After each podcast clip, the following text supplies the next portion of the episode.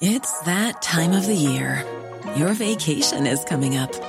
You can already hear the beach waves, feel the warm breeze, relax, and think about work. You really, really want it all to work out while you're away. Monday.com gives you and the team that peace of mind. When all work is on one platform and everyone's in sync, things just flow wherever you are. Tap the banner to go to Monday.com.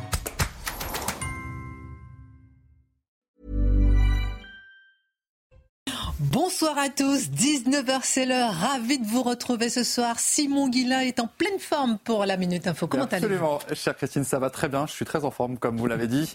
Bonsoir à tous, chers téléspectateurs. Israël va commencer à faire des pauses quotidiennes dans certaines zones du nord de la bande de Gaza. Des pauses de 4 heures qui seront annoncées 3 heures à l'avance, annonce un porte-parole de la Maison-Blanche. Des pauses effectives dès aujourd'hui, a-t-il ajouté. Le Conseil d'État annule la dissolution du collectif Les Soulèvements de la Terre, annulant ainsi la décision du ministre de l'Intérieur Gérald Darmanin. Le Conseil d'État estime qu'aucune provocation à la violence ne peut être imputée au collectif écologiste. Et puis les fidèles transgenres peuvent être baptisés dans l'Église catholique, une déclaration faite aujourd'hui par le Vatican. Le pape François a par ailleurs déclaré à plusieurs reprises que l'Église devait être ouverte à tous. Le souverain pontife a toutefois clairement indiqué que l'homosexualité était un péché, comme l'est tout acte sexuel en dehors du mariage, Christine.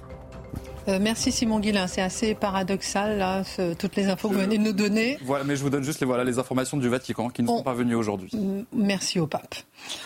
Et au sommaire ce soir, où est l'unité nationale? Où est l'union sacrée? Où est la nation? Où est la République? Où est la France Cette marche est-elle vaine? Que peut-on espérer de ce rassemblement contre l'antisémitisme? L'édito de Mathieu Bocoté. Pendant que le monde a le regard tourné vers le Hamas et Israël, hier, la Commission européenne a donné son feu vert pour ouvrir des négociations formelles d'adhésion à l'Union européenne, étape cruciale avant l'entrée formelle à de l'Ukraine. Aujourd'hui est un jour historique, a même déclaré Ursula von der Leyen. Mais tout est surprenant dans ce projet. Il n'y a aucune consultation des peuples. Personne n'ose parler de la corruption, ni du risque du conflit plus direct et intense avec la Russie. Quelles seront les conséquences réelles et pourquoi tant d'entrain sur le sujet? L'analyse de Guillaume Bigot. Dès l'éclatement de la guerre de six jours en juin 1967, le général de Gaulle avait condamné Israël pour avoir attaqué. Cette position, prise à rebours de l'essentiel des responsables politiques, des médias et de l'opinion publique, lui vaudra bien des critiques et l'accusation d'antisémitisme. Le général de Gaulle est mort le 9 novembre 1970. Il y a tout juste 53 ans, Marc Menant raconte. La diversion est totale. Le RN est le bon prétexte pour ne pas se rassembler en force dimanche. L'antisémitisme, c'est le RN. C'est ce que s'applique à souligner la gauche ou encore des syndicats comme la CGT. Aucun acte antisémite euh, ne vient du RN pourtant, mais désigner un ennemi n'est-ce pas la meilleure technique pour cacher ses défaillances? Sauf que les Français sont les grands témoins, témoins de la manipulation politique, manipulation que décrypte Charlotte Dornelas. Et puis, euh, beaucoup de voix ont crié dans le désert pendant 40 ans pour alerter sur les conséquences d'une immigration non contrôlée en France. Des voix que l'on a fait taire alors que les Français pensaient le contraire. Des voix s'élèvent encore aujourd'hui pour appeler à un référendum d'initiative partagée sur l'immigration alors que 61% des Français se disent favorables à la fin du regroupement familial. Va-t-on encore les faire taire? L'édito de Mathieu Bocoté. Une heure pour prendre un peu de hauteur sur l'actualité avec nos mousquetaires. C'est parti.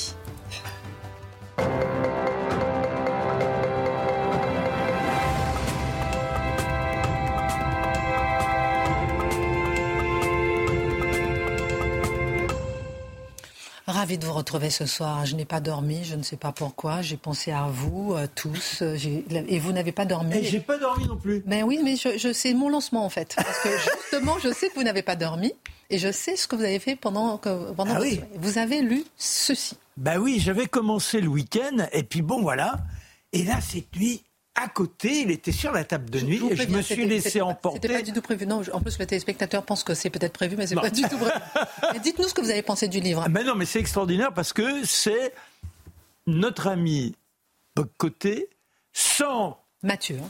Mathieu, oui, non, mais sans, je dirais, le petit accent qui peut, qui peut agacer certains. Oh. Là, non, non, mais c'est extraordinaire. C'est vous qui avez un accent. C'est la force, c'est la force de la plume, c'est la pertinence. non, non, c'est un livre extraordinaire. Mais de quoi ça parle? Eh bien, ça, nous permet de comprendre quels sont les fruits du wokisme. Ah. Comment le wokisme est quelque chose de dépassé. Comment demain il nous faut nous inquiéter ce que nous sommes en train de vivre historiquement. Il est non pas en visionnaire, mais disons qu'il nous place dans une situation de révélation et il nous ouvre les yeux. C'est formidablement bien argumenté. Il y a déjà l'introduction qui est un très beau flux, et puis après, il y a quatre chapitres qui s'enchaînent les uns derrière les autres, et il n'y a, pas une seule lacune dans sa démonstration. Eh ben, dis donc, euh, Mathieu Bocoté, vous êtes servi. Hein. Ah ben, non, merci mais infiniment, cher Marc. Non, c'est intéressant. Euh, non, moi, je n'ai pas encore lu. J'ai pas dormi, mais j'ai pas lu. j'avais les yeux grands ouverts. Je pensais qu'à face à l'info. On va, avant de parler de la marche contre l'antisémitisme, Mathieu Bocoté, on va regarder ces images.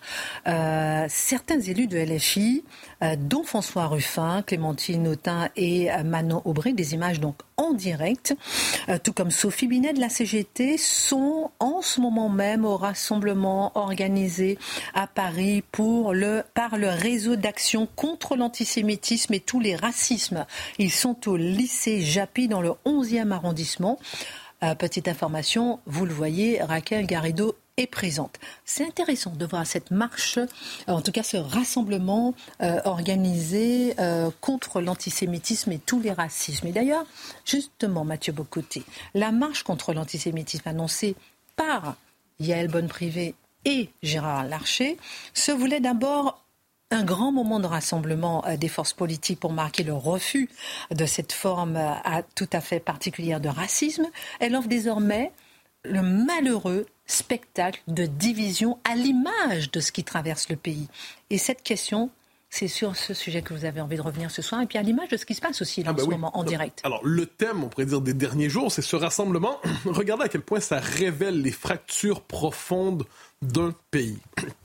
Un grand rassemblement des citoyens, un appel civique contre l'antisémitisme, un appel lancé par deux figures qui appartiennent à des camps politiques opposés mais qui sont au sommet des institutions, la présidente de l'Assemblée nationale, le président du Sénat, et dans un moment de solidarité. Et je donne le texte de cet appel pour qu'on comprenne bien ce dont il est question. Je cite le texte pendant un instant. Depuis l'attaque terroriste du 7 octobre, un massacre d'une ignominie jamais égalée depuis la Shoah, et là on donne les faits, tout ça, on évoque le fait qu'il y a une multiplication des actes antisémites en France. Cela se traduit sur notre sol par des injures, des menaces, des violences contre nos compatriotes de confession juive. La peur s'installe et risque même de se banaliser. Si nous ne réagissons pas, un sursaut s'impose pour manifester clairement que la France n'accepte pas l'antisémitisme et que les Français ne se résignent pas et ne se résigneront jamais à la fatalité des haines. Donc ça, ce sont les initiateurs qui disent ça. Un très beau message, qui est même un message d'unité. J'insiste, parce que cette idée que quelles que soient nos divisions politiques, nous sommes ici devant un poison de l'esprit, un poison absolu, l'antisémitisme qui est à l'origine de tant de carnage dans l'histoire et au XXe siècle d'un génocide industriel. Il ne faut jamais oublier ce qu'est la Shoah en ces matières. Donc, tous se devraient se sentir naturellement appelés. Or, quel est le sujet depuis cet appel? Eh bien, d'un côté, on reproche au Rassemblement national de Marine Le Pen de vouloir y participer en disant ben, c'est tout à fait naturel, nous nous portons à la défense des Français juifs, nous jugeons l'antisémitisme absolument coupable et nous participerons. Et de l'autre côté, on, mais on lui reproche, pour... je reviendrai pourquoi, euh, surtout Charlotte nous en parlera, mais on dit globalement, ne venez pas, on ne veut pas de vous, on ne veut pas de vous dans cette lutte contre l'antisémitisme. C'est original comme point de vue. Et de l'autre côté, on se désole que LFI, la France insoumise, ne veuille pas participer à ce rassemblement. En disant, mais pourquoi vous voulez pas être des nôtres? S'il vous plaît, au fond de vous-même, vous êtes des républicains, comme on dit aujourd'hui. Pourquoi refusez-vous de participer à cette marche? Donc la marche de l'unité se fragmente avant le premier pas. Pourquoi? Parce que certains s'y invitent alors qu'on ne veut pas d'eux et d'autres ne viennent pas alors qu'ils sont invités. Alors, c'est une marche, je l'ai dit, sous le signe de l'union nationale. Je vais encore une fois citer la lettre des deux initiateurs. Et, j'irai même plus loin, ils ne viennent pas alors qu'ils sont invités, ou bien font euh, leur rassemblement. Leur propre rassemblement. Comme les images qu'on voit en direct en ce moment à, Paris, euh, un rassemblement contre l'antisémitisme à, l'initiative. Et vous avez absolument raison, c'est ce moment étrange où on appelle au rassemblement chacun dans son coin. ça en dit quand même beaucoup sur l'esprit d'unité. Alors, je cite encore une fois l'archer Boulogne Privé. Une marche pour la République et contre l'antisémitisme. Une marche pour la France des droits de l'homme et pour la nation réunie. C'est important, la nation réunie. Une marche des citoyens pour dénoncer les porteurs de haine. Une marche pour la libération des otages, dont huit de nos compatriotes. Comme l'écrivait Clémenceau en défendant Dreyfus, la France ne serait plus la France si elle refusait de nous entendre. C'est passionnant. La nation réunie. La Nation réunie, est-ce que ça intègre les 42% des électeurs de Marine Le Pen au deuxième tour de la présidentielle? Ça m'intrigue. Ou est-ce que la Nation réunie, c'est 58% de la nation et pour les 42 autres allez vous promener euh, ailleurs dimanche. On ne veut pas de vous. Vous n'êtes pas dans la nation réunie. 42% de Français. Dégagez. Vous n'avez pas votre place ici. Vous avez mal voté. Vous serez frappé cette journée de déchéance civique. Vous n'êtes pas dans la nation réunie. C'est le message que nous disent aujourd'hui euh, Mme Braun-Pivet et M. Larcher et tant d'autres qui veulent ressortir hein, du fond du grenier, mais fait, il était rangé depuis pas très longtemps, le cordon sanitaire pour nous dire on ne veut pas toucher ces gens, ils sont contaminants. Mais il y a autre chose dans, tout ça, une phrase qui m'a vraiment intéressé, celle de Clémenceau. La France ne serait plus la France si elle refusait de nous entendre. C'est très intéressant. Ça veut donc dire que la France n'est pas qu'un espace administratif ou juridique. La France a une âme. La France a une personnalité. Donc si la France refuse d'entendre cet appel, elle n'est plus la France. Et je suis d'accord. Mais peut-être faut-il étendre un peu cette réflexion. Y a-t-il d'autres circonstances où la France ne serait plus la France? Est-ce qu'on pourrait dire que, par exemple, si la France renonçait complètement à son héritage catholique, serait-elle encore la France? Si la France sacrifiait sa laïcité au nom des accommodements répétitions, serait-elle encore la France? Si la France devenait majoritairement musulmane, apparemment on ne doit pas s'inquiéter de ça aujourd'hui, mais faisons semblant qu'on a le droit de s'en inquiéter un instant, est-ce que la France serait encore la France? Si le peuple historique français devenait minoritaire à son propre pays, est-ce que la France serait encore la France? Donc, cette phrase est très intéressante. Je serais curieux, si j'avais la chance d'avoir devant moi ces deux euh, éminentes figures de la République, de leur demander dans quelles circonstances la France n'est plus la France. Mais ce que je note pour l'instant, et c'est la chose la plus importante, c'est que l'appel à au grand rassemblement n'a pas tenu 48 heures parce qu'on l'avait vu depuis quelques jours déjà. La machine à rediaboliser le RNC mise en place et 42% des Français ne sont plus les bienvenus. Voilà pourquoi cette marche, qui aurait dû susciter notre adhésion, même notre enthousiasme combatif, suscite chez moi une forme de tristesse. Alors, ces deux personnalités vous répondent, puisqu'on a une dépêche AFP qui tombe à l'instant. C'est spécialement pour vous. Ah ben merci. Marche contre l'antisémitisme de dimanche. Yael Bonne-Privé et Gérard Larcher appellent à cesser les polémiques inutiles. Ben, c'est très bien. Donc, j'en conclus, j'en conclus que chasser 42 des Français de cette marche, c'est une polémique utile ou inutile? Il pourrait me faire un autre communiqué. On attend. si je vous comprends bien, Mathieu Bocoté, cette marche est vaine. Est-ce que c'est pas un peu trop sévère? Elle a le mérite d'exister quand même. Et vous avez raison. Cette marche a le mérite d'exister et ce n'est pas rien. Mais je redoute, dans les circonstances, que cette marche soit simplement le grand théâtre où défileront les impuissants et les coupables, à tout le moins les responsables. Je m'explique. On fait une grande marche, on défile, on montre à quel point on est euh, scandalisé, avec raison, de ce qui arrive. Mais les grandes marches de protestation vertueuses, c'est le stade ultime de l'impuissance politique. Vous êtes, messieurs, mesdames, en responsabilité depuis, collectivement, depuis une quarantaine d'années. Vous êtes en responsabilité. Et tout ce que vous avez, vous avez laissé s'installer, cette situation où les Français juifs aujourd'hui sont effectivement désignés à la vindicte publique, sont possiblement persécutés demain, le sont déjà si on pense au cas euh, à Limi, si on pense à Murray euh, Knoll, pardonnez-moi. Euh, bon, ils le sont déjà. Et là, ils nous disent on va protester. On va, ils protestent contre quoi? Quand on marche pour protester, c'est protester devant une autorité. Mais c'est eux l'autorité. Qu'est-ce qu'ils ont fait pendant tout ce temps? Puis j'avouerai, les marches aussi, franchement, à un moment donné, c'est une forme de rituel civique, euh, religieux compensatoire. Après Charlie, il y a eu une marche immense, magnifique, bouleversante. Puis après la marche immense, bouleversante, lumineuse, il y a eu le Bataclan. Donc manifestement, les marches ne suffisent pas pour endiguer la barbarie. La marche, c'est le peuple qui fait le plaisir, qui ressent le plaisir intime d'éprouver son unité. Hein, et c'est important ça, parce qu'un peuple, c'est pas seulement une addition d'électeurs euh, désincarnés. De temps en temps, le peuple doit faire l'expérience physique de son existence. Et une telle marche rend ça possible. Mais dans les circonstances, je le dis, ce n'est rien d'autre qu'une protestation d'impuissance. Le temps est peut-être venu, politiquement, si on veut vraiment lutter contre l'antisémitisme, et je pense que c'est une nécessité de le faire, mais de critiquer, de condamner les politiques qui ont rendu possible cet antisémitisme en France aujourd'hui, de retour en Allemagne aussi, de retour un peu partout. Alors, qu'est-ce que ça veut dire? C'est-à-dire faire le bilan, on pourrait dire depuis Giscard, mais au moins lui s'était amendé. Mais depuis Mitterrand, assurément, des choix politiques qui ont rendu possible la dégradation de la situation présente. Je résume en un mot. C'est au nom de la mémoire de la Deuxième Guerre mondiale, au nom de l'Holocauste, au nom du génocide, qu'on a interdit toute réflexion de fond sur l'immigration massive, toute réflexion de fond sur l'identité nationale, toute réflexion de fond sur les frontières. Mais eh qu'est-ce qui s'est passé à travers tout ça aujourd'hui, au nom de cette mémoire qu'on a euh, qu'on a instrumentalisé, qu'on a utilisé pour persécuter des gens politiquement en laissant croire qu'ils étaient euh, complices euh, de pensées abjectes, eh c'est quoi le résultat?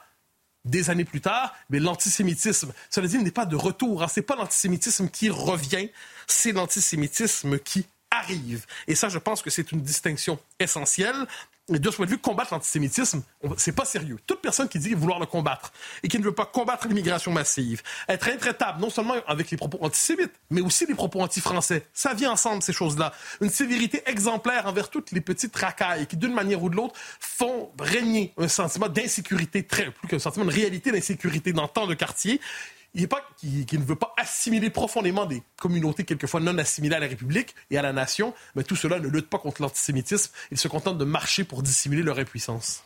Alors, euh, vous disiez que l'antisémitisme ne revient pas, il arrive. Il faut quand même marquer son opposition et faire quelque chose quand même. Et vous avez raison, vous, le disiez il y a un instant avec raison, au moins cette marche a le mérite d'exister. Alors, marchons, marchons s'il le faut, il n'y a pas de souci, mais soyons au moins honnêtes. Soyons honnêtes. Qu'est-ce que ça veut dire être honnête?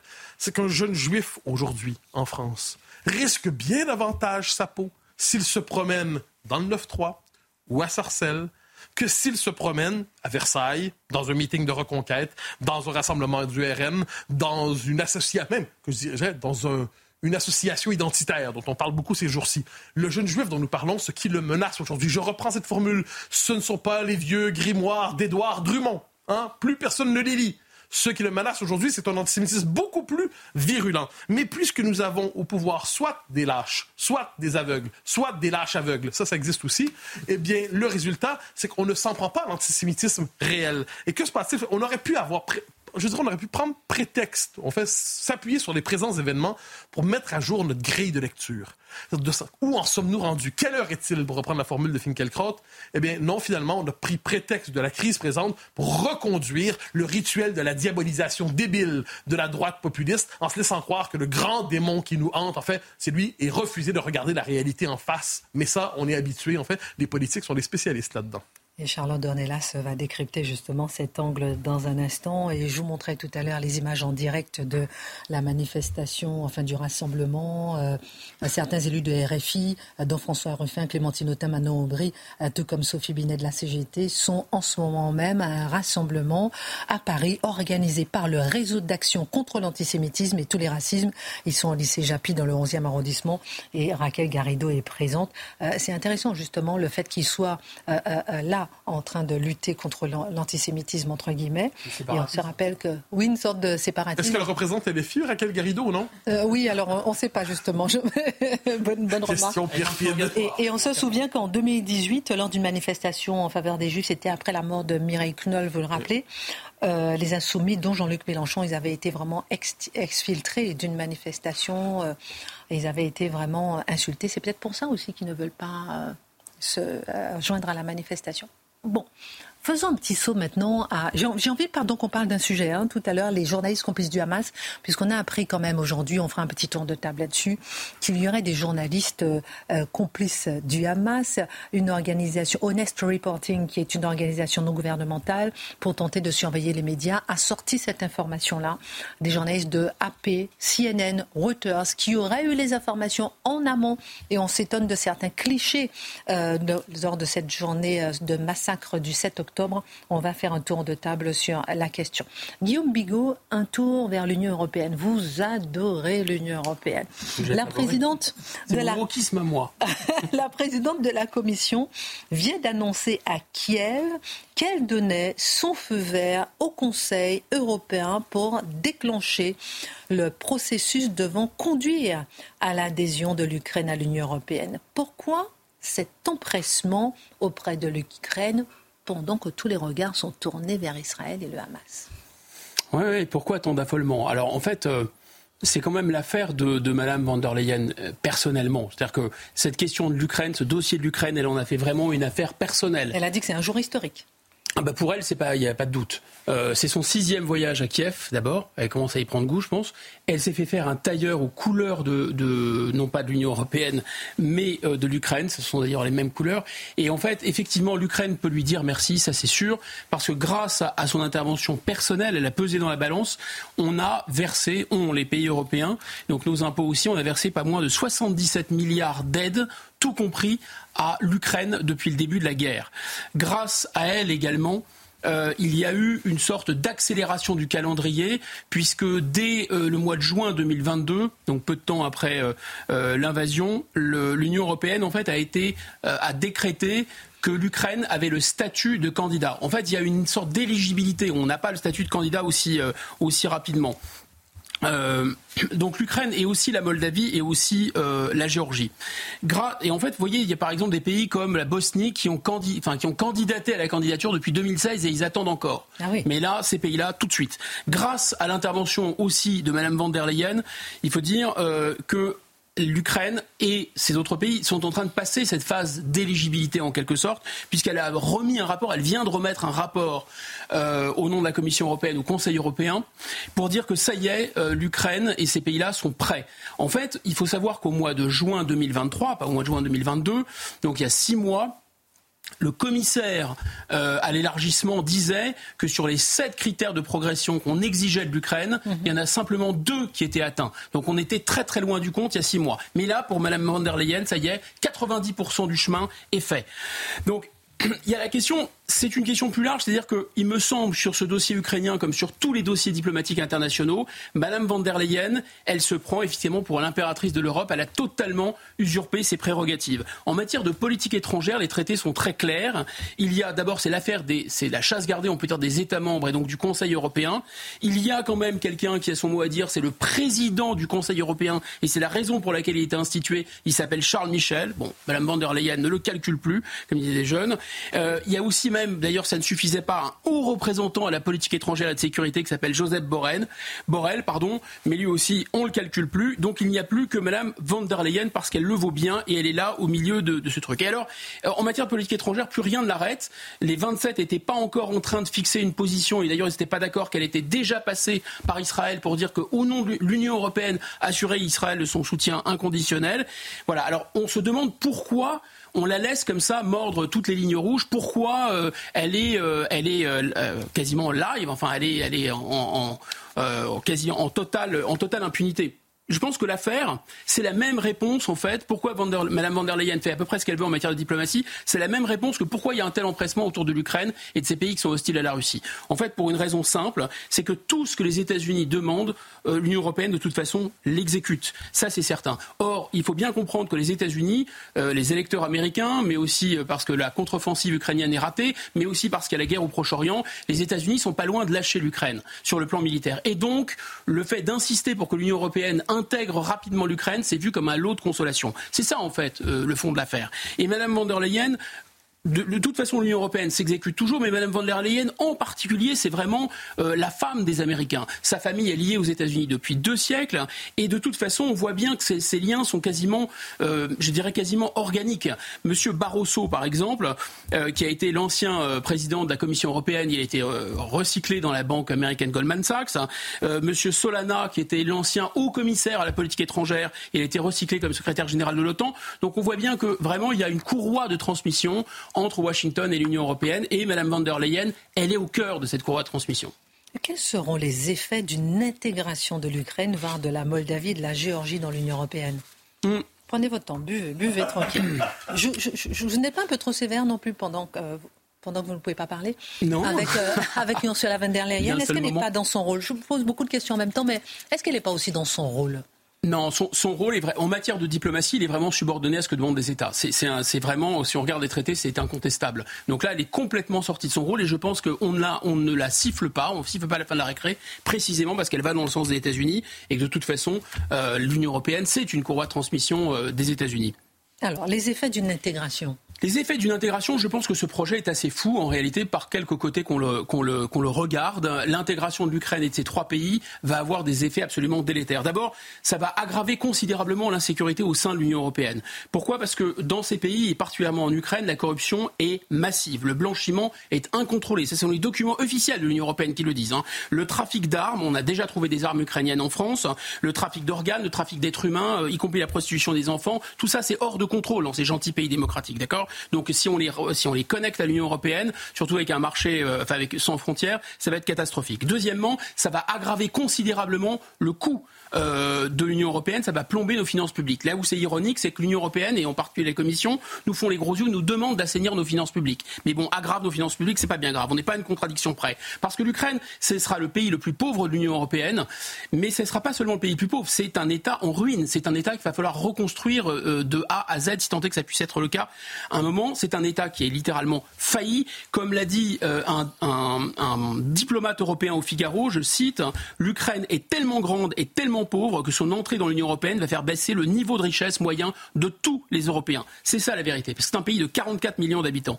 Et donc à travers les aides qui vont exploser, parce qu'évidemment ils vont se, ils vont se gaver sur des fonds de cohésion, à travers aussi l'augmentation forcément mécanique de notre contribution à l'Union européenne, ça va coûter un pognon de dingue. Aujourd'hui, l'Union européenne, cette plaisanterie nous coûte 15 milliards d'euros par an. Demain, peut-être 20 ou 25. En fait, leur intégration aussi va aggraver la concurrence déloyale. Un travailleur polonais aujourd'hui, ça coûte à peu près 800 euros. Attendez, je vous en prie. Non, on va marquer une petite pause comme vous Non, parce que vous nous donnez beaucoup de chiffres, beaucoup d'informations et c'est intéressant de se poser. Parce que personne n'en parle hein, de ça. Oui, oui, c'est voilà, on regarde Israël, le, Hamas, c'est important.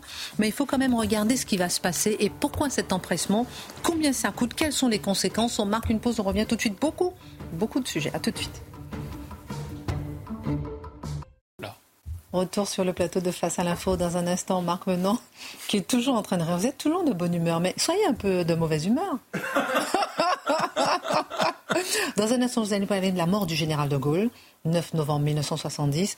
Charlotte Dornelas, on va parler de cette diversion sur cette marche, je, peux résumer comme ça ah Oui. Sur cette marche de ce week-end.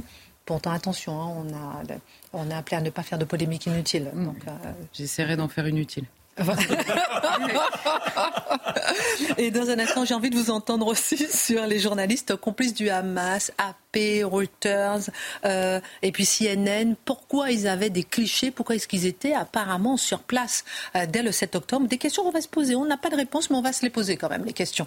Guillaume Bigot, vous étiez en train de nous expliquer que pourquoi cette précipitation de l'adhésion de l'Ukraine à l'Union européenne et vous nous expliquez les conséquences euh, qui pourraient arriver avec cette adhésion de l'Ukraine. C'est ça, si d'aventure ça devait se faire, alors je ne vais pas trop vous assaisonner de chiffres, mais il faut imaginer quand même que l'Union européenne et le marché européen, ça veut dire qu'aujourd'hui les travailleurs français sont en concurrence avec des travailleurs polonais qui, qui gagne en moyenne 800 euros. C'est ça la réalité de l'Europe. Et si l'Ukraine rentre dans l'Union européenne demain, ce seront des travailleurs à 280 euros en moyenne. Donc ça vous laisse une, idée euh, des effets cataclysmiques. En matière d'agriculture, c'est un pays failli, je disais, c'est un pays tellement failli, le souligne euh, Emmanuel Todd, qu'il ne publie même pas euh, les taux de mortalité euh, infantile. C'est un signe extrêmement grave. Hein. Quasiment aucun pays africain ne publie pas ces taux de mortalité infantile. Là, l'Ukraine, ils en sont là. C'est vraiment un État failli.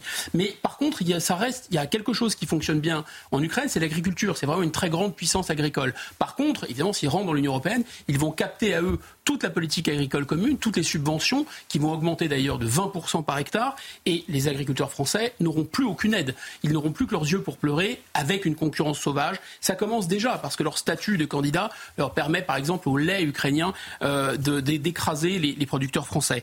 Mais surtout, excusez du peu, c'est juste, oh, c'est juste un risque de guerre avec une puissance nucléaire. Oh, pas bien grave. Hein. Alors, on a déjà Chypre avec une ligne de cessez-le-feu, mais c'est pas une guerre en cours. Là, c'est une guerre saignante. Il y a déjà un demi million de morts puis c'est juste une puissance nucléaire, c'est pas bien grave. Alors la Moldavie, c'est pareil, hein, si on fait rentrer la Moldavie, ça n'existe pas la Moldavie, c'est la Sildavie, hein, quasiment de chez Tintin. C'est-à-dire qu'en fait, ces, idiots ne savent pas que c'est la Roumanie, en fait, la Moldavie, c'est peuplé de Roumains, sauf quelques parties avec un peuplement russe et une base militaire russe. en tant qu'affaire, ça peut être ça peut être assez folklorique, assez sympathique. Et on a aussi la Géorgie, pays occupé par la Russie depuis 2008. Donc c'est vrai qu'il y a urgence à faire rentrer ces pays à l'intérieur de l'Union européenne. Et comme la guêpe américaine n'est pas folle, elle se garde bien de les faire rentrer dans l'OTAN. Ça serait une obligation euh, de les défendre. Donc en fait, on va avoir l'effet de provocation vis-à-vis de la Russie sans l'effet de, sans l'effet de protection. C'est pas mal comme combinaison, c'est assez européen. En même temps, en fait. Pourquoi les européistes tiennent tant à que cela intégrer euh, l'Ukraine, la Moldavie, la Géorgie? Et puis on a quand même l'impression que toutes, que les cartes sont déjà jouées en fait. Alors, oui, à les, entendre, c'est vrai. Hein. Euh, on écoute Madame Colonna, par exemple, à Kiev, qui dit euh, qu'elle se trouve à l'intérieur des frontières euh, européennes. Bon, on a, en les écouter, c'est déjà fait. mais en fait, c'est loin d'être fait. D'abord parce que ça va, ça doit se boucler encore. c'est les États membres qui vont décider en deux temps. Le premier temps, il faut euh, que euh, là, il y a une, recommandation de Mme von der Leyen, de l'impératrice von der Leyen à, la Commission européenne, enfin de la Commission européenne au Conseil européen des États membres, mais les Conseils européens doivent voter à l'unanimité pour enclencher le processus. Donc c'est pas encore fait. Ça risque de se faire quand même, mais une fois que euh, le processus de négociation est enclenché, vous savez, ça fait 20 ans que les négociations durent avec certains pays des Balkans. Ils sont toujours pas sortis de ce, purgatoire. La Turquie aussi, elle attend toujours dans la salle d'attente, donc ça peut durer longtemps. Dans un deuxième temps, il faudra en plus une ratification, cette fois-ci, à l'intérieur de chaque État membre. Ratification soit par voie parlementaire, soit par voie référendaire. Évidemment, si euh, M. Macron ou un de ses, épigones, de ses clones euh, européistes, technocrates, eunuques, est au pouvoir à Paris, on imagine bien que ça sera bien sûr un référendum. Non, bien sûr, c'est une blague. Ça sera bien sûr pas un référendum, ça sera le Parlement, parce que c'est l'Europe, c'est leur Europe, c'est notre Alors pour faire justement notre Europe, comme dirait l'autre, euh, on peut se dire que compte tenu des difficultés, euh, compte tenu du fait que par exemple à 27 c'est déjà très compliqué de décider, alors à 30 ça sera encore plus compliqué, et aussi en raison du risque de guerre que j'évoquais tout à l'heure et de conflit avec la Russie directe, hein, bah, ça va être finalement pas si simple. Moi je pense que c'est le contraire. Ce n'est pas en dépit de ces difficultés, c'est précisément à cause de ces obstacles ou grâce à ces obstacles que les européistes vont pousser de tout leur poids pour le faire. Alors pourquoi? D'abord parce qu'ils se disent que l'Union européenne, c'est comme un vélo. C'est-à-dire que si l'Union européenne n'avance pas, elle tombe. Et donc il faut en permanence s'élargir, et pour s'élargir, il faut approfondir. Pour approfondir, il faut bazarder la démocratie directe, passer au stade fédéral, post-démocratique, post-national. On aura donc de moins en moins de décisions prises à l'unanimité par le Conseil européen, de plus en plus de, décisions prises à la majorité qualifiée. C'est la thématique de la réforme de l'Europe. Mais surtout, surtout, ils savent bien qu'il n'y a pas de peuple européen. Et donc, pour créer un affectio societatis, quoi de mieux que d'avoir, allez, je ne dis pas pour faire leur Europe, ils ont besoin de leur guerre, mais en tout cas, ils ont besoin d'un ennemi commun. Voilà. Et l'ennemi commun est tout trouvé. Alors, l'Europe, c'est déjà l'appauvrissement. Hein. Aucune des promesses de Maastricht n'a été tenue. L'Europe, mon avis, c'est déjà le despotisme, on est déjà dans la post-démocratie. Si on fait ça, ah bah là, je peux vous garantir que non seulement l'Europe, ça ne va pas être la paix, mais ça risque même d'être la guerre. Merci pour votre regard, euh, Guillaume Bigot. Euh, on va parler maintenant de la guerre euh, des six jours de juin 67, ou plutôt de la mort du général de Gaulle, puisqu'aujourd'hui on célèbre entre guillemets le décès du général de Gaulle, c'était le 9 novembre 1970, mais Dès l'éclatement de la guerre de six jours en juin 67, le général de Gaulle avait condamné Israël pour l'avoir attaqué. Une position euh, prise à rebours de l'essentiel des responsables politiques, des médias, de l'opinion publique, qui lui a valu euh, beaucoup de critiques. L'accusation euh, d'antisémitisme. Il était antisémite? Non, mais il s'interrogeait sur la création d'Israël sans contrepartie, puisqu'il y a toujours eu ce problème palestinien. Et qui, effectivement, ne pouvait pas regarder la situation en étant inquiet. Malheureusement, eh bien, on a fait semblant de croire que les choses pourraient presque s'arranger naturellement sans que personne fasse le moindre effort. On pourrait dire qu'il était aussi, euh, euh, à ce moment-là, euh, pro-arabe parce qu'il a donné, fait en sorte que l'Algérie devienne indépendante. Or non, il était contre l'islamisme qu'il sentait poindre, ne disait-il pas je ne voudrais pas que Colombay devienne Colombay les deux mosquées. Donc, vous voyez, il avait un regard sur le monde. Il était également pro-russe parce que Il sentait qu'il y avait la toute-puissance américaine, que cette toute-puissance était une sorte de, tsunami qui nous emportait et qu'il fallait avoir un peuple fort, une France orgueilleuse, une France fière d'être digne de son histoire. Donc ce 9 novembre 1970, c'est un géant qui s'en va. Oui, ça fait des mois qu'il est là. Alors il y a eu euh, une escapade d'abord en Irlande et puis après il est allé rencontrer Franco. Là encore, ça a fait beaucoup euh, couler d'encre. Et puis il a une obsession, l'écriture du deuxième tome de ses mémoires d'espoir. Ce matin-là, il fait pas beau à Colombay. Mais alors, comme il le dit si bien, nous sommes de curieux militaires. Nous nous couchons tard et nous nous levons tard. Il est 8 heures quand seulement il ouvre les yeux pour voir arriver Madame de Gaulle avec un plateau, les petits croissants, le café chicoré elle monte au premier étage. Elle, se lève tôt. Avec Honorine, il prépare le petit déjeuner et vous avez Francis Marou, le chauffeur, celui qui l'a sauvé lors de l'attentat du petit Clamart. Il est allé à Bar-sur-Aube acheter les croissants, la baguette et puis les journaux pour que le général ait sa revue de presse. Il a toujours un œil sur le monde. Le petit déjeuner, il y a une originalité. Il y a Alain Perfit qui lui avait dit, mon général, il y a un petit plaisir, un délice à ne pas rater. C'est la confiture de rose de Provins. Alors il a son petit pot de confiture, il exige qu'il soit là. Ça va vite quand même le petit déjeuner. Madame de Gaulle se retire, il s'était mis dans un coin de la chambre, chacun fait chambre à part, et là, il s'installe pour la revue de presse. Il y a un journal qu'il déteste, c'est La Croix le journal des curés de gauche. ça, lui est insupportable. Donc, ça lui prend à peu près une demi-heure. Ensuite, un petit détour par la salle de bain. Il met le costume, la cravate, toujours l'élégance. Et puis, euh, de là, il descend, il salue la cuisinière, il salue la femme de ménage et il se prépare à sa sortie. Et oui, c'est la première de, de, la journée, la tournée du parc, comme il dit. Si je ne marche pas, je me sens sec.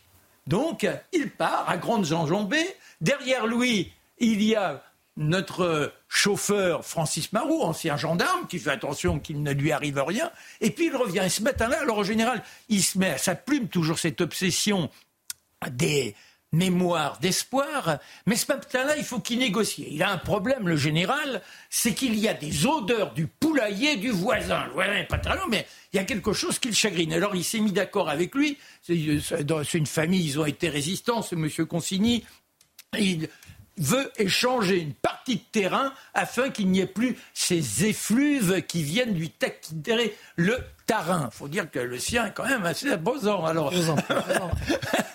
Et ils se sont mis d'accord, ça sera le dernier à le voir. Puis après, il revient pour le déjeuner avec Madame de Gaulle. Là encore, c'est à midi précise, c'est la vie militaire, 35 minutes, tout est bâclé. Alors, il y a les plats francs du collier. Ça, les plats francs du collier, c'est soit le civet, soit la blanquette, et puis alors le fin du fin, c'est l'oreille de porc grillé. Ça. Mais alors dites donc, vous avez Madame euh, de Gaulle, elle a la fourchette et elle regarde ce qu'il met dans son assiette. Il a tendance à prendre du poids, le général, il a 110 kilos maintenant. Alors, quand elle voit que c'est trop, elle tape sur le verre et le général se plaindra d'ailleurs à son aide de corps en disant qu'il est dans les frustrations. L'après-midi, il repart. Nous sommes toujours ce 9 euh, novembre. Il fait pas beau, mais ça fait rien. Il faut reprendre le, chemin. Et puis le soir, quand il revient, il entre dans la bibliothèque. Et là, c'est une autre routine qu'il s'est créée. C'est sa discipline d'oisiveté. La discipline d'oisiveté, c'est faire la petite réussite. Avant le journal télévisé à 20h. Là, on est à 19h10, il s'installe, sur la petite table de bridge. Madame de Gaulle est un tout petit peu plus loin. Elle a un crayon, elle est en train d'écrire. Et le voilà qui se lance dans sa réussite. Et soudain, sa tête s'affaisse. Il est 19h 35, Madame de Gaulle panique, bien évidemment. Elle appelle Francis Barou, qui se précipite à l'étage, descend un matelas pour allonger le général. Honorine, Charlotte sont là, et puis, malheureusement, il n'y a rien à faire. Le général est mort. Alors, simplement, on l'habille dans sa tenue de général, on lui met un chapelet dans les mains, également un rameau de buis, on lui ferme les yeux, et c'est le dernier regard que l'on a sur cet homme car marqué l'histoire. On peut se dire qu'il n'était pas triste, il n'avait pas peur de mourir. Il ne pensait qu'une chose, depuis la fin de la guerre, rejoindre un jour sa petite Anne, cette jeune femme qui est morte à 20 ans, et qui était donc euh, trisomique, pour laquelle il avait été dans une effusion incroyable. Il avait dit c'est elle qui a choisi, qui a sauvé notre union avec Madame de Gaulle. Il partira, les grands du monde seront à Notre-Dame, et lui, il sera au petit cimetière de Colombay. Le président Pompidou n'apprendra la nouvelle qu'à 7h20 du matin, le lendemain. Merci euh, Marc pour cette plongée dans la vie de ce grand euh, chef d'État, euh, le général de Gaulle. J'aimerais vous entendre un peu sur ces journalistes complices du Hamas avant de passer à Charlotte Dornelas. Alors, je vais planter un peu le décor parce que on va bien planter le décor pour expliquer un peu ce qui se passe, pour avoir un peu vos réactions. Donc c'est Honest Reporting, qui est une organisation non gouvernementale qui surveille les médias qui a publié une enquête mercredi, hier, et qui accuse des journalistes dits indépendants de Reuters, Associated Press, New York Times et CNN d'avoir accompagné les terroristes du Hamas lors du massacre du 7 octobre. Alors, euh, deux photojournalistes ont vendu le lynchage d'un soldat israélien à Reuters. Euh, on a eu cette image du jour d'ailleurs sur les réseaux sociaux. Euh, un autre, Ali Mahmoud, a pris en photo la camionnette qui transportait le corps, vous vous rappelez, de Shani Euh, germano-israélienne dont on a beaucoup parlé. Certains ont assisté à des enlèvements, selon euh, ce qu'on a appris, à l'assaut d'un kibbutz ou encore à l'assaut d'un char israélien. Que faisait-il là si tôt dans ce qui aurait normalement été un samedi matin tranquille C'est la question que pose le rapport Honest Reporting. Alors euh, voilà, on a vu qu'il y avait un collaborateur de CNN et de la de l'agence AP qui se filme devant un char israélien en feu, sans gilet pare-balles, pas de casque, pas de logo de presse. Il y a un qui est présent au moment de l'attaque du kibbutz de Sarekza, notamment une photo de maison en feu, une photo euh, de lui circule euh, de Hassan Eslaïa, son nom est beaucoup circulé aujourd'hui. Euh, où l'un des, il y a une photo qui circule de lui où il est avec euh, Yann, Yann Yahya Sinwar, l'un des cerveaux du massacre, voilà l'image qu'on voit ici, euh, du 7 octobre, et on voit qu'ils sont proches. Les réactions des médias concernés, euh, hormis le New York Times, tous les médias ont réagi. CNN a mis fin à sa collaboration avec Hassan Eslaya, qu'on a vu euh, tout à l'heure. et CNN déclare, même s'ils n'ont rien trouvé pour... Ils n'ont pas, pas trouvé de raison de douter de l'exactitude journalistique du travail qu'il a accompli pour nous, ils ont quand même arrêté sa collaboration. L'AP nie avoir eu connaissance des attaques du Hamas en avance. Et puis Reuters explique que les photos et vidéos ont été prises 45 minutes à deux heures plus tard et non pile au moment des faits. Cela dit, euh, pour certains, à certains endroits, euh, les soldats d'Israël ont mis six heures hein, pour arriver.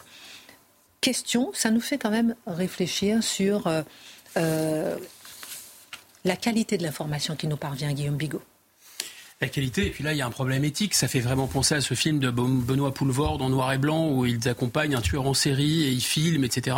Enfin, sauf que là, c'est la réalité la plus sordide. Et donc, euh, je comprends bien que des journalistes qui couvrent euh, des zones de guerre sont d'ailleurs parfois embarqués hein, dans les armées, euh, comme on dit, embedded. Ils sont, ils sont pris dans le, dispositif. Donc, suivre des combats au plus proche des combats dans un camp ou dans l'autre, c'est une chose. Suivre des meurtriers de masse et des tortionnaires, c'est autre chose. Là, ça devient vraiment écœurant. Moment où Israël a été surpris, les services de renseignement ont été surpris, euh, enfin ils avaient annoncé avant, ils avaient averti avant, mais au moment où le monde entier est surpris. Oui, ben justement, moi, vous me permettrez de rester dans la surprise pour l'instant, c'est-à-dire je ne me prise... Il est bien possible que cela soit vrai, mais en ces matières, j'attends d'en savoir davantage pour trancher. On avait été prudent sur l'hôpital de Gaza. Mais ben voilà, et on est devant des moments où, quels que soient les camps, quels que soient les camps, tous jouent de la communication, de l'image, et ainsi de suite. Donc, sans, euh, si c'est vrai, c'est absolument atroce, euh, mais je, me permettrai d'en savoir davantage avant de me prononcer plus clairement. Il n'empêche que les photos sont quand même assez euh, révélatrices, même si on reste prudent. À la photo, on voit leur présence et en effet, c'est la question que pose l'enquête, c'est de savoir est-ce qu'ils étaient là initialement, est-ce qu'ils avaient rendez-vous en sachant où est-ce qu'ils avaient rendez-vous et pourquoi, euh, pour euh, quoi couvrir, euh, en l'occurrence, ou alors est-ce qu'ils sont arrivés alors que ça avait commencé, prévenus par d'autres, pour faire un travail qui, en l'occurrence, est-ce qu'il y a une proximité idéologique aussi de ces correspondants qui travaillent et, donc pourquoi pas des amitiés, voire même un, un soutien on va dire, personnel euh, bon, voilà, c'est évidemment des questions qui vont être démêlées, je pense, dans les jours qui arrivent. Alors oui, il y a, la suspicion euh, de proximité puisque on voit l'un des journalistes embrasser un chef du Hamas. Même moi, je, je me placer de, côté pour avoir été quand même un, un certain nombre d'années euh, journaliste de terrain. C'est pas le film de Benoît Poulvord où on suit un criminel qui, qui, on sait qu'il va tuer quelqu'un et le dénoncer, ça permettrait d'arrêter l'horreur. Là, en l'occurrence, vous ne pouvez pas arrêter l'horreur. Vous savez qu'il va se passer quelque chose. Votre métier, c'est de couvrir l'événement, d'un côté ou de l'autre. Et à partir de là, vous faites votre métier. Non, mais je vous dis ce que je ressens. C'est-à-dire qu'à un moment donné, vous ne pouvez pas empêcher. Mhm. Donc, est-ce que, est que vous ne montrez pas Or, montrer, avoir ces éléments-là, c'est aussi demain euh, offrir à ceux qui enquêteront la possibilité de savoir ce qui s'est passé, de mener un, reportage. Vous êtes dans un camp, euh, non pas pour le soutenir, mais pour rapporter les événements. Je crois que les agences de presse sont de plus en plus embarquées dans des histoires pas claires aussi parce qu'il y a des restrictions de budget et qui veulent gratter, gratter, gratter absolument sur les coûts, comme d'habitude, c'est ces folies des multinationales. Et donc, euh, ça aboutit aussi à faire confiance à des freelances. Il y aurait beaucoup euh, à dire. On va suivre effectivement ce dossier euh, comme euh, vous nous l'avez tous bien conseillé. Depuis hier, Charlotte Dornelas, le Rassemblement national est redevenu le problème pointé par toute la classe politique lorsqu'elle évoque l'antisémitisme. Olivier Véran, Yann Bonne-Privé, Gérard Larcher, le CRIF, personne ne veut défiler ou même voir le RN dans une manifestation contre l'antisémitisme. Comment comprendre ce retournement de situation? Oui, mais d'abord, il faut analyser, bien reprendre la séquence pour comprendre à quel point elle est lunaire. C'est-à-dire que euh, c'est difficile de capter euh, comment ça s'est retourné en effet aussi rapidement. On a d'abord l'attaque du Hamas euh, en Israël, qui a quelques semaines maintenant. On a le conflit et parfois même des fractures sur ce conflit étranger qui s'importent en France. On en a beaucoup parlé. Et dans l'importation de ce conflit, il y a une frange de ceux qui prétendent défendre les Palestiniens qui s'attaquent non pas à la politique israélienne, mais à des juifs en France et à des juifs français en l'occurrence en France donc avec une importation euh, euh, une importation par ailleurs euh, parfaitement comment dire déconnectée on va dire du conflit lui-même mm. et dans cette séquence toute la classe politique condamne l'agression du Hamas en Israël et toute la classe politique condamne l'antisémitisme qui se manifeste parfois en France, sauf la France insoumise, qui à la fois sur le Hamas et dans ses circonvolutions là sur la question de l'antisémitisme, est au mieux dans l'ambiguïté qui a été dénoncée par certains.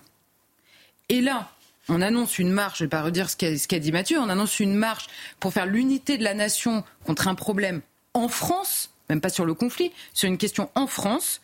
Et on nous explique que c'est l'ERN le problème qui s'est, dans toute cette séquence qui amène jusqu'à cette marche, comporté sans la moindre ambiguïté dans ce dossier-là sur la question de l'antisémitisme.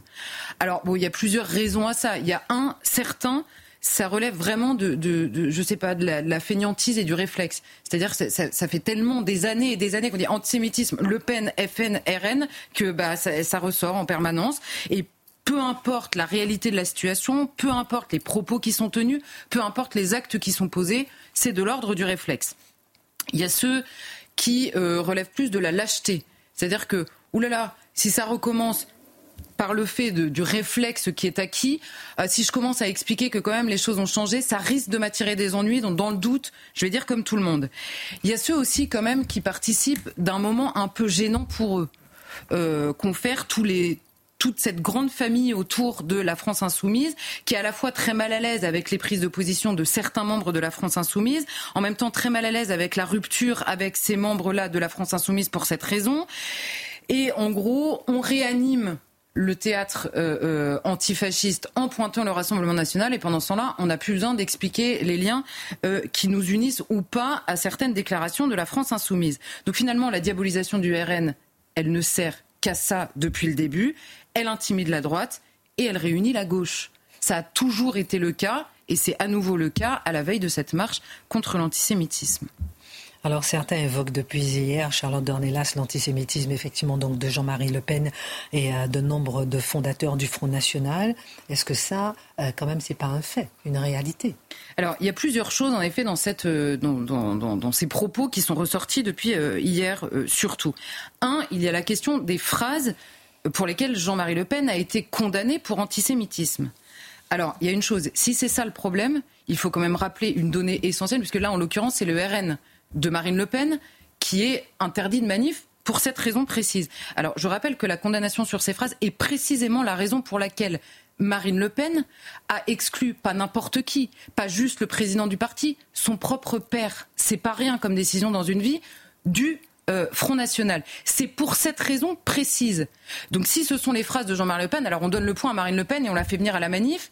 Et si le problème, c'est simplement de renouveler en permanence cette diabolisation pour échapper à d'autres questions, alors il faut le dire comme tel. Quoi qu'il arrive, ça relève de la manipulation, en l'occurrence de ne pas rappeler que c'est précisément cette question. Par ailleurs, là en l'occurrence, Marine Le Pen expliquait à l'époque qu'elle ne voulait pas d'ambiguïté politique sur cette question. C'est pour ça qu'elle a acté la rupture. Je note que dans d'autres partis, cette rupture n'est pas actée de la même manière. C'est pas un dixième de, euh, du, geste qu'elle a posé. Ensuite, la deuxième question qui est posée dans la séquence, c'est est-ce que Jean-Marie Le Pen était antisémite lui-même? C'est la grande question du jour, relayée par tous les journalistes qui ont décidément une imagination débordante dans la séquence. Et on pose la question à chaque fois qu'on croise quelqu'un du RN, est-ce que Jean-Marie Le Pen était antisémite? Est-ce que vous pensez que Jean-Marie Le Pen était antisémite? Mais là où cette question n'est qu'un piège, c'est que si vous demandez à quelqu'un est-ce que vous pensez telle chose ou telle chose, vous acceptez que la, personne vous réponde ce qu'elle pense elle, parce que vous pensez vous ce qu'elle pense elle. À partir du moment où vous avez une réponse, vous, à cette question, et que vous demandez à quelqu'un, est-ce que vous pouvez bien dire à la télévision que vous pensez comme moi alors il faut poser la question comme ça. Mais là, vous voyez bien qu'il n'y a pas de bonne réponse. S'il est antisémite, ah bah alors du coup, vous êtes l'héritier d'un parti ou euh, fondé et dirigé par un antisémite. S'il n'est pas antisémite, bah si, bien sûr qu'il est antisémite parce que moi je pense qu'il est antisémite et vous, ce que vous pensez, en fait, je m'en fiche. Si vous ne répondez pas à la question, c'est bien qu'il y a quand même un loup derrière ça. Donc cette question n'est qu'un piège. Parce que par ailleurs, la seule personne qui vraiment pourrait répondre directement à cette question, c'est Jean-Marie Le Pen. Je rappelle quand même à tout fin utile qu'il a 95 ans, qu'il a quitté la vie politique depuis des années et qu'il n'est plus là pour répondre à cette question dans l'espace médiatique. Donc à quoi sert cette question si, ce n'est à euh, être un piège, en l'occurrence, pour reconduire encore une fois la diabolisation du Rassemblement national. Et la troisième chose qui sort dans les séquences, c'est l'origine du parti. L'origine du parti, alors là, c'est une sorte de somme d'ignorance historique, de malhonnêteté crasse, parce que d'abord le, le Front National, pardon, il est fondé en 1972. C'est une date qui mérite d'être rappelée quand même dans ce débat-là. Il y a en effet des anciens collabos à l'origine du parti. Il y a aussi d'anciens résistants qui viennent à la fondation de ce parti, qui sont probablement pas arrivés à la fondation du euh, Front National parce qu'il y avait des collabos dans le parti. Donc il y a peut-être d'autres raisons à la Fondation. Ils se sont peut-être entendus sur d'autres choses. Imaginons, c'est possible. Et quand euh, Madame Borne, en juin, avait dit c'était des nostalgiques de Pétain, vous vous souvenez de cette phrase Marine Le Pen avait répondu en disant, justement, en donnant la liste, en disant il y avait une quarantaine de résistants aussi à la fondation de ce parti. Et là, on a un historien spécialiste de l'extrême droite, c'est le titre en chef, qui s'appelle Nicolas Lebourg, qui répondait à TF1 à l'époque. Et alors, écoutez la réponse, c'est magnifique on voit dans cette liste des gens qui arrivent 20 ou 30 ans après la fondation et des gens qui sont surtout là, non pour leur passé de résistants, mais de partisans de l'Algérie française. Alors, j'ai deux questions. Qu'est-ce que la date de leur arrivée change puisque 50 ans après, c'est encore le problème au moment de la marche? Donc si 50 ans après, c'est encore le problème, 20 ans après la fondation, j'imagine que c'était déjà le problème. Donc qu'est-ce que ça change qu'il soit arrivé 20 ans ou 30 ans après? Deuxièmement, est-ce que le fait qu'il soit partisan de l'Algérie française, qui est évidemment un sujet au moment de la création du euh, Front National, qu'est-ce que ça change à leur statut de résistant Puisque c'est ça la question en effet qui est posée. Rien. Rien, mais c'est pas grave, ça permet de dire que elle dit que alors oui ils étaient là, mais pas vraiment. Enfin, c'est pas tout à fait vrai. Par ailleurs, si on veut se pencher sur l'origine, il faut se pencher sur la période, il faut se pencher sur ce qu'est la France de l'après-guerre. Et là, vous trouverez cette question de la présence de, d'anciens collabos et d'anciens résistants à peu près chez tout le monde. De Gaulle, euh, qui choisit comme ministre quand même euh, un haut fonctionnaire qui était à Vichy et qui part au moment de l'armistice en 40 en Allemagne. De Gaulle. Et qui couvrira Papon et qui couvrira Papon, évidemment. Vous avez évidemment euh, euh, euh, François Mitterrand, je ne vais pas rappeler l'histoire, mais alors François Mitterrand, lui, c'est carrément, il avait soutenu, il a gardé son amitié à François Bousquet, qui était accessoirement juste l'organisateur du Veldiv.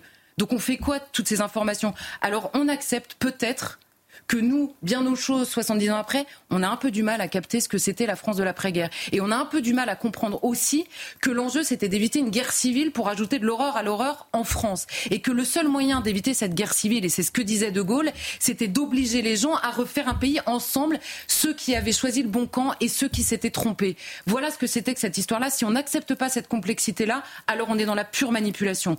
Et je rappelle par ailleurs un détail que j'ai découvert en, en préparant cette chronique, le nom de Pierre Bousquet, l'autre Bousquet, qui est à l'origine en effet de la fondation du Front National à l'époque, qui avait été dans la division Charlemagne, Waffen-SS.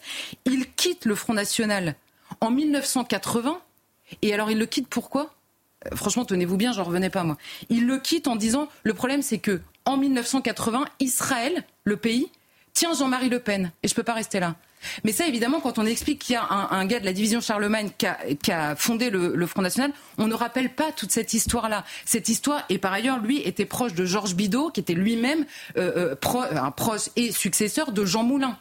Vous voyez comme la période est plus complexe que ce qu'on nous en explique, évidemment, aujourd'hui. Donc si on ne veut pas comprendre tout ça en même temps, alors on ne fait que manipuler et instrumentaliser une période compliquée de l'histoire de France.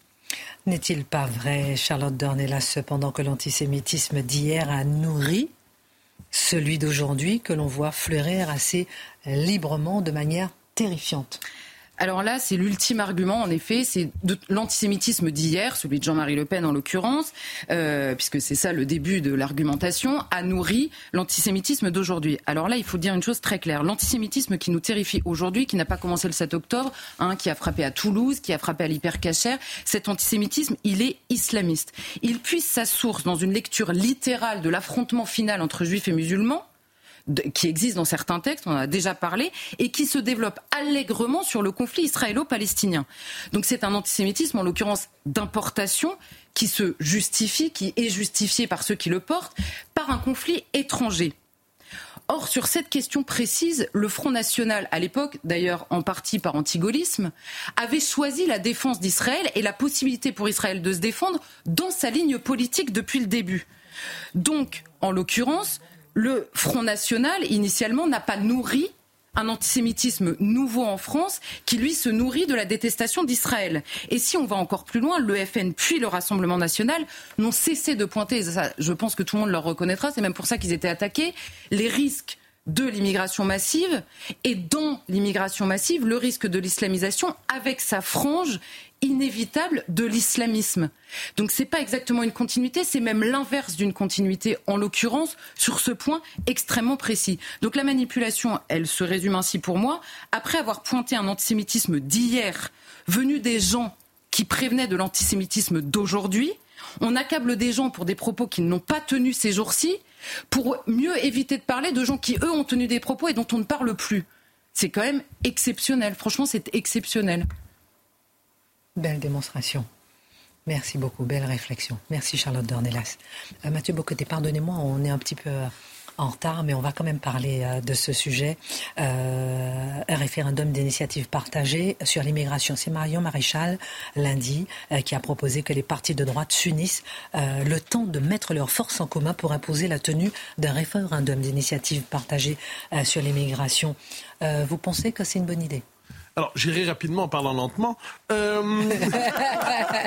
Alors, on, devine lorsque Marion Maréchal fait cette proposition, elle ne s'attend pas à ce que les autres partis de droite embrassent cette proposition aussi.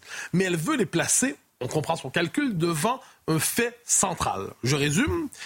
La question de l'immigration, c'est un sujet non pas majoritaire chez les Français, c'est un sujet consensuel. L'immense majorité des Français considèrent qu'il faut réduire, considérant l'arrivée d'immigrés, constate qu'il y en a trop aujourd'hui et que l'assimilation ne fonctionne pas.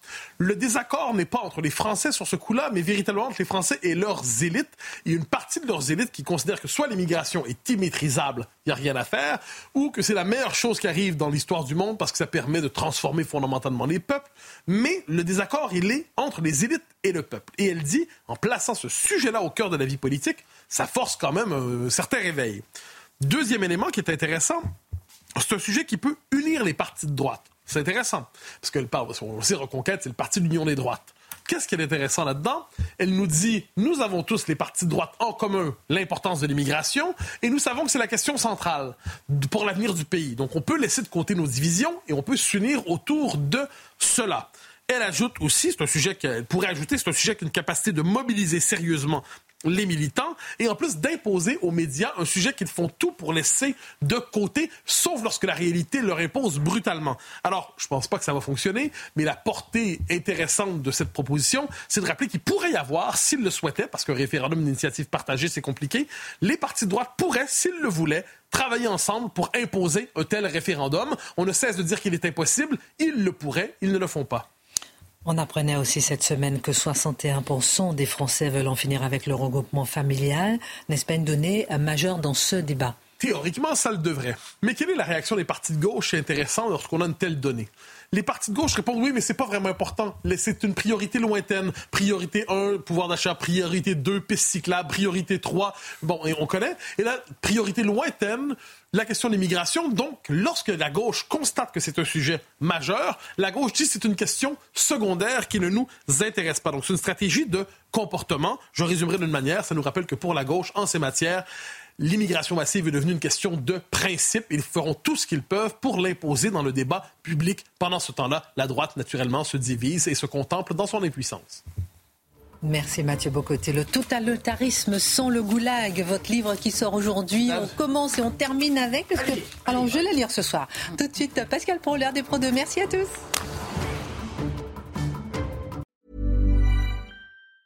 Mom deserves the best, and there's no better place to shop for Mother's Day than Whole Foods Market. They're your destination for unbeatable savings, from premium gifts to show-stopping flowers and irresistible desserts. Start by saving 33% with Prime on all body care and candles. Then get a 15-stem bunch of tulips for just $9.99 each with Prime. Round out Mom's menu with festive rosé, irresistible berry chantilly cake, and more special treats. Come celebrate Mother's Day at Whole Foods Market.